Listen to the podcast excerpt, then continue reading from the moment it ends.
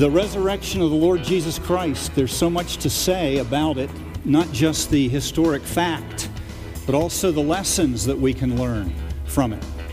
And so this morning, let's turn our attention to uh, John's Gospel, chapter 20, beginning in verse 1. Now, on the first day of the week, Mary Magdalene came to the tomb early, while it was still dark, and saw that the stone had been taken away from the tomb.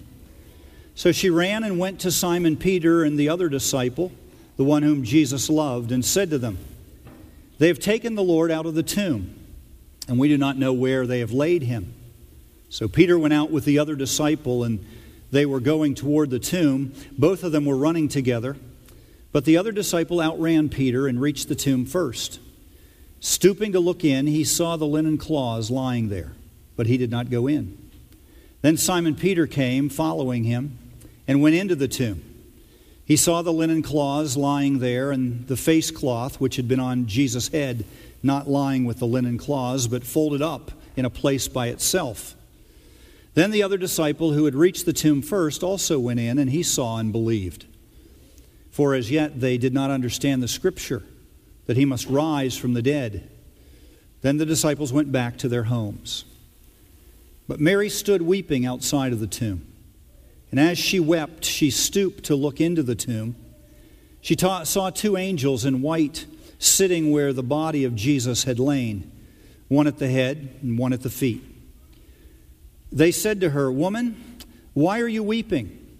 She said to them, They've taken away my Lord, and I do not know where they have laid him. Having said this, she turned around and saw Jesus standing, but she did not know it was Jesus. Jesus said to her, Woman, why are you weeping? Whom are you seeking? Supposing him to be the gardener, she said to him, Sir, if you've carried him away, tell me where you've laid him, and I will take him away. Jesus said to her, Mary. She turned and said to him in Aramaic, Rabboni, which means teacher. Jesus said to her, Do not cling to me, for I have yet to ascend to my Father. But go to my brothers and say to them, I am ascending to my Father and your Father, to my God and your God. Mary Magdalene went and announced to the disciples she had seen the Lord, and that she that he had said these things to her.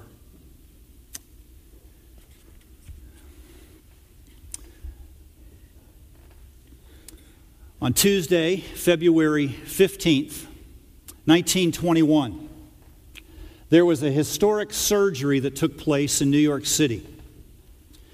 Surgeon did a surgery that no one would have imagined, and yet it was successful. The patient had been diagnosed with abdominal pains, and the diagnosis was plain. It was a, an acute appendicitis, an inflamed appendix, and the protocol indicated that he needed to do an appendectomy. Now, he had performed over 4,000 appendectomies over 37 years of practice. This was a routine surgery, except for two things. First of all, the doctor, Dr. Evan Kane, did not believe in general anesthetic. In fact, he thought it was more dangerous than local anesthesia. So he believed that this kind of procedure could be done with a local. Now, there were many in the medical profession there in New York City that agreed with him in theory, but they had never seen it done. And so while they said, yeah, we think it could happen, they didn't volunteer. And so Kane did look around for a number of years for someone to volunteer, but nobody stepped forward. So finally, on this particular day, he did find a patient. Patient was prepared. He was wheeled into surgery. The local anesthetic was applied. He did as he did thousands of times. He began to take the scalpel and begin to cut through the eight layers of, of uh, skin. He made a very narrow incision. He dissected everything that needed to be dissected, and he came to the appendix. And in less than an hour, he had removed it and he had stitched up the wound. During all of this, the patient only complained of very minor pain, kind of a pinch, he said. Kane's theory was proven. You don't need to put someone asleep in order to do that kind of surgery. Thanks to the willing volunteer, Dr. Kane's theory became practice, and it's even used today. But as I said, there were two things that were unusual about the surgery. Not only was it done with local anesthetic, the other thing that was unusual was the patient. To prove his point, Dr. Evan Kane operated on himself. Now think of that. The doctor became a patient so that people would begin to trust their doctor. Now, when you think of the Lord Jesus Christ, isn't that exactly the same thing? God became a man so that we might trust him. Not only did Jesus come out of a womb so that we'd trust him, he came out of a tomb so that we would trust him. Six weeks ago in Japan, there was a major earthquake, as you all know. And as I watched the news coverage, I, I thought to myself, you know, they're making it sound as though they've never had an earthquake before in Japan. But of course, they had. 1923, there was an earthquake that hit right smack dab in the middle of Tokyo. Over 140,000 people died as a result. They thought that some buildings that they had constructed were impregnable, but yet they were flattened by the tremor. Now, it's interesting to me that three years before that earthquake, the government of Japan had contracted with an American architect to build a hotel, the Imperial Hotel in downtown Tokyo. The architect's name was Frank Lloyd Wright. And when Wright got to Tokyo, he began to do the soil surveys, and he was appalled. As they drilled down into the soils, he found that there were only eight feet of soil, no rock, just some soil and sand. And under those eight feet were six feet of mud that was always moving. Now, a lesser architect might have concluded that there's no way to build a, a major hotel on that site, but not Frank Lloyd Wright. He decided he would build it in a certain way, a way he had never built another building before. He determined to make it like a boat, a ship. Instead of trying to stand against tremors, he decided that this building would, would move with the flow of the ground. 15 stories high, he made it like a ship. In fact, he also knew that one of the chief causes of death in an earthquake is fire because water lines are broken buildings. And so he commanded that his architectural group design a moat around this hotel, all the way around, a large outdoor pool where people could swim. And so it was constructed. And two years later, on September 1st, 1923, the earthquake hit. News was slow in getting to the United States. One report in the LA Times said that the Imperial Hotel had been completely destroyed. One of the reporters called Frank Lloyd Wright and said, Do you have any comment? He said, Yeah, I have one comment. Go ahead and print whatever you want to, but make sure you're willing to retract it. Because an hour after the earthquake, Frank Lloyd Wright got a telephone call that the hotel was totally unscathed. Not only did it move with the earthquake, but also all of the water around the hotel was used. It was pumped out and it was poured onto the walls of the hotel that it might not catch fire. A lesser architect who didn't understand the movement of soils, who didn't understand the crisis that's caused by an earthquake, might not have understood of all those things, but there's one thing we can say about Frank Lloyd Wright. When it came to foundations, he knew what a good foundation was. When you read John 20, you see that Jesus knows all about foundations too. Think of the magnitude of his death. Not only did a man die on Calvary, but actually the Lord God Almighty died on Calvary. He was crucified on Friday, the Lord of glory. In his birth, he was proclaimed by angels to be Savior. In his baptism, he was proclaimed by God himself to be his son. In his transfiguration, he was proclaimed to be the infallible word of God. Listen to him, God said. But here at the cross, the King of Kings is crucified, he's dead, and he's buried. And the universe foundation is shaken. Think of what the angels must have thought. They have no ability to think advanced thoughts, they can only see what happens. Can you imagine the thoughts of the angels as they saw the Lord of glory be put, put to death? The very foundation of every disciple was shaken. Even a woman named Mary, and we don't know much about her. All we know about Mary are really two things. First of all, she hailed from a town called Magdala from which we get her name, Mary Magdalene. We also know the first time she meets Jesus, Jesus casts seven demons out of her.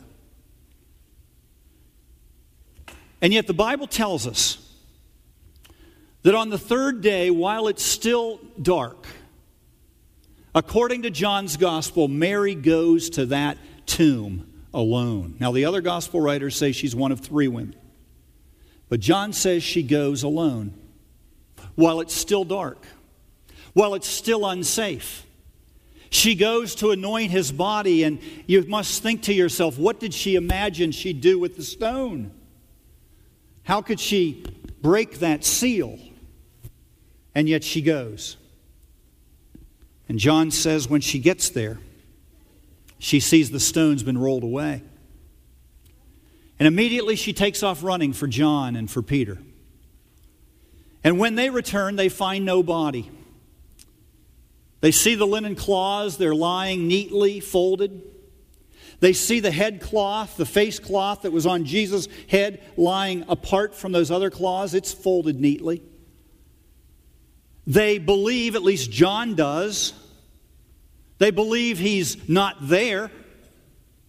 But then John says they did not yet know the scriptures about what was to be in his resurrection, so they believe something. And yet, John says amazingly that Mary comes back and she lingers there at the tomb. And at that tomb, the foundation of her faith is established. For here at this tomb, the Holy Spirit, the Holy Spirit demonstrates to her not only that her Lord is alive, but that her faith must be founded on a sure foundation. Someone has said in all of literature, this is the greatest recognition scene. She comes to recognize her Lord. But, ladies and gentlemen, she comes to recognize three other things that are lessons that all of us consistently need to be reminded of, not only on the Resurrection Sunday, but every day of our lives. So let's dig in. First of all, notice her pain. But Mary stood weeping outside of the tomb. Now, last week we talked about Passion Sunday. Most of us know it as Palm Sunday, but that's the second part of the trip that Jesus makes into Jerusalem. The first part is focuses on his passion. He wept. And as we noted last week, the word for weeping there is in a verb tense, and it is a verb that's only used that one place in all of the Gospels. It means to break down and sob. Jesus sobs as he looks over the city. And yet, here, it's Mary who's weeping. It's Mary who's shedding tears, and the Holy Spirit doesn't want us to miss the tears. In verse 11, John tells us that she's weeping. In verse 13, the angels mention that she's weeping. And in verse 15, Jesus mentions that she's weeping. In fact, the angels and Jesus ask her the same question Woman, why are you weeping? That's a great question. In the face of his crucifixion, Jesus doesn't weep. He doesn't weep In the garden, he doesn't weep. In his arrest, he doesn't weep as he goes to the cross. He doesn't weep on the cross. And yet, here, the first person to witness the resurrection of Jesus Christ weeps. Whereas Jesus never wept for himself, Mary weeps for herself. And if you look at the etymology or the, the background of the name Mary, the inherent meaning of the name Mary means a sea of bitterness. And here at the tomb, she is in a sea of bitterness, a sea that is made by her own tears. In the late 19th century, the first missionary to ever go to southern India, his name's Thomas Bach. His life and ministry had an impact way beyond India, and let me tell you how it all began. He tells the story that when he was in Copenhagen studying engineering, one day he was walking down the street and there was a young boy on the street with leaflets. Leaflets that described in a rudimentary way the gospel of Jesus Christ. So the young man says to Thomas Bach, who he doesn't know, Sir, I'd like to give you a leaflet. Uh, it's a leaflet that describes in it a message that I want you to read. Bach said, A message indeed. Why do you bother people with your religion? I'm quite capable of taking care of myself. And he walked away. But he didn't get too far before he looked back at that young boy. That boy took the leaflets and left his post. And he went to a doorway right off the street where Bach could see him, and he began to weep. He didn't say anything, he didn't run after Bach. He simply stood there in that doorway and wept. And Bach said, Those tears prayed for a man who was starving spiritually drove me to my knees in repentance. You see, that boy wept like Jesus weeps. Jesus wept over Jerusalem because he saw spiritual deprivation. He wept over Jerusalem because he saw what would happen to his own disciples who believed, that they would face their own deprivations. But when Mary weeps, she doesn't weep for anyone but herself. She weeps for herself. She weeps for her pain. She weeps for her future. She weeps for her own ignorance. And by weeping, she misses a miracle. You know, it stands to reason. Most of the tears and most of the sorrow we have is selfish. Mary stands at that tomb. All she can think about is herself, her loneliness, her desolation, her fear. It's natural, it's rational. And according to Scripture, it's deadly. Because that kind of self focus always gets in the way of our vision of God. As long as we focus on ourselves, we'll never be able to be focused on Him.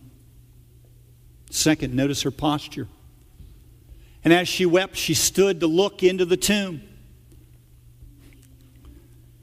Now, that's a natural position to take. The stone is rolled away, the men have left. So she gets down and she bends down to look inside. It doesn't indicate that she goes inside like Peter did. She's just bending over looking. She's heard the report of the men. She doesn't understand it. So it's natural for her to investigate. But notice when Jesus shows up, her attention is so fixed on the tomb that she's got her backside to him.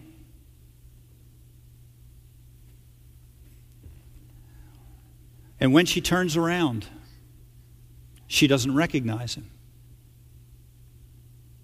There is no better portrait of the natural human condition in all of the Bible than Mary at this tomb.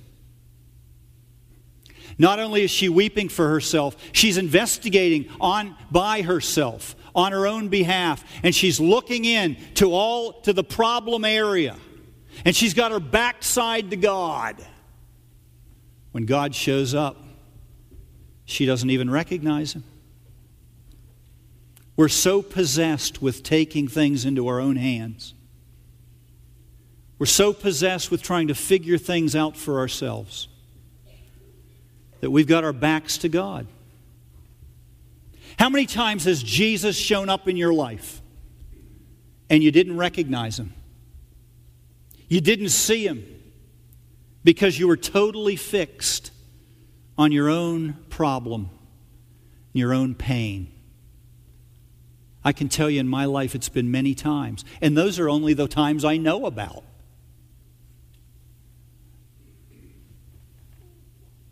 Then, third, notice not only your pain and posture, notice the pronouncement. Jesus said to her, Mary. She turned and said to him in Aramaic, Rabboni, which means teacher. Jesus said to her, Do not cling to me, for I have yet to I have not yet ascended to the Father.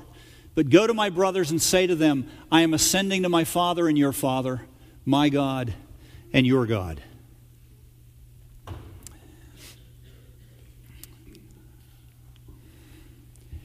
Now, Jesus calls her by name. And he says to her, Don't hold on to me. Don't hold me. And you think to yourself, isn't that contradictory to what he says to Thomas? Hours later, he will say to Thomas, Here, put your fingers in the nail prints.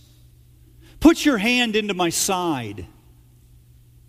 But here Jesus says to Mary, Don't, don't hold on to me. But you see, it's not contradictory at all. In Thomas's case, his issue is unbelief. He has said, Unless I put my hands into his side, I will not believe. So, what does Jesus do in his grace? He bends himself to Thomas's desire to believe and he accommodates him. In order for Thomas to believe, Jesus is willing to be handled. But you see, Mary has a different problem. Mary's problem is Mary. Mary's problem is her own sea of bitterness. And notice what Jesus does first he names her. Now, I would argue that he actually renames her. You say, how is that possible? She was Mary, she's going to be Mary. Well, while the inherent definition of the name Mary is sea of bitterness, the spiritual connotation of the name is blessed. What Jesus says when he says her name is, while you are bitter, I'm going to make you blessed. She calls him teacher, and so he's ready to teach her something. For years, the principal question in the church is Are you saved? Have you come to the place in your life where you're willing to settle score with the Lord? You're willing to lay down your own desires and, and take up His desires. Are you willing to understand two principal facts? That you are a sinner separated from a holy God, and only through the cross only through His meritorious work can we have standing with God.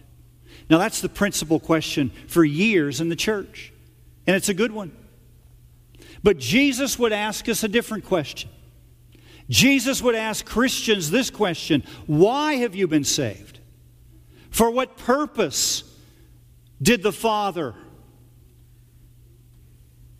elect you from the foundation of the world? You see, for Mary, her tears blind her to the answer. For Mary, her posture betrays her. But once she sees him, and once he calls her name, and once she recognizes who he is, she wants to hold him. She wants to linger. She wants sweet fellowship with him, and that's all natural. Jesus has a different purpose for her. He says, Do not hold me. And when he says it, it's in the imperative tense, it's a command. Do not hold on to me. Why? Because I've come to open your eyes, not just so that you might see, but that you might go and allow the Holy Spirit to enable others to see. You see, Jesus always has a different purpose in mind than we would naturally understand. I can't tell you the number of Christians I've known over my life who will revel in their own standing with God. They know they're saved. They know they have a sweet intimacy with Jesus. But in terms of telling someone else, in terms of establishing an outward gaze, it's not part of their constitution. What Jesus is saying to Mary is listen, Mary, this is not just about you, it's about them. Now, think about it. The first post resurrection preacher is a former demonized woman whose name has been changed from bitterness to blessedness. And his message to her is not new. It's exactly the same message his father spoke to Abram and said, I will bless you in order that you may be a blessing to others. You see, the resurrected Lord gives no place to us for selfishness. Jesus is not into bless me club mentality. The Lord Jesus when you follow him, there's no room for, Lord, here's what I think. Here's what I think we ought to do. Here's where I think we ought to go. Here's what really turns me on. Every revelation of God is for one reason to give it away. How can you understand the magnitude of the resurrection and stay self centered? How can you possess spiritual sight and then maneuver in blindness. I'll tell you how you can do it.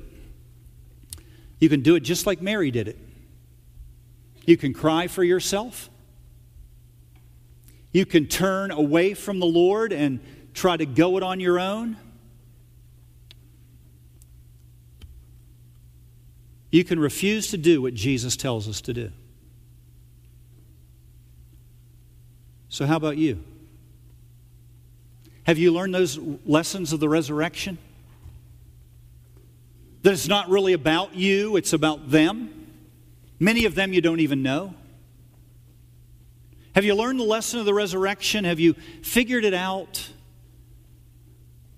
to the point where you understand that in all of creation there is only one who's completely trustworthy, and his name is the Lord Jesus?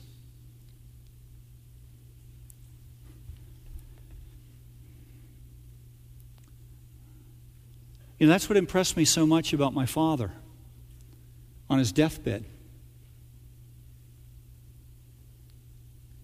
When he said, in answer to the question, What are you thinking? I'm thinking about his kingdom and how he might desire to use me to enlarge it. I mean, there's one thing to say that when you're living and when you're strong and you can go where you want to go and do what you want to do. But it's quite another thing to say that on your deathbed a week before you die. I'm thinking about his kingdom and how he might use me to expand it. Imagine somebody operating on themselves to prove a point, to engender trust. I don't have to imagine it. What Dr. Kane did in 1921 was amazing. In fact, there are those who don't even believe the story. I'll tell you it's true. Look it up. so that other doctors might trust in local anesthesia, he was willing to cut his own body. But you know something? That doesn't hold a candle to what Jesus did.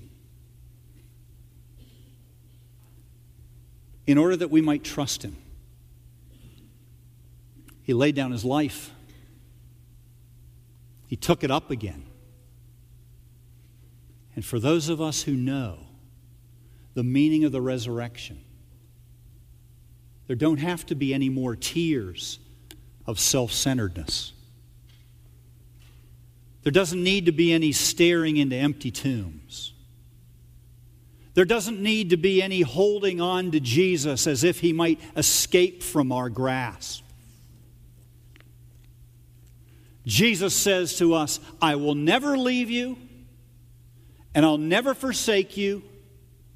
I'm not just the Lord who was born of a womb, I'm the Lord who got up from a tomb so that you might go forth into a dead and lost world and share the good news of the gospel with others. It's Easter. Can you think of a better time to think about that? Amen.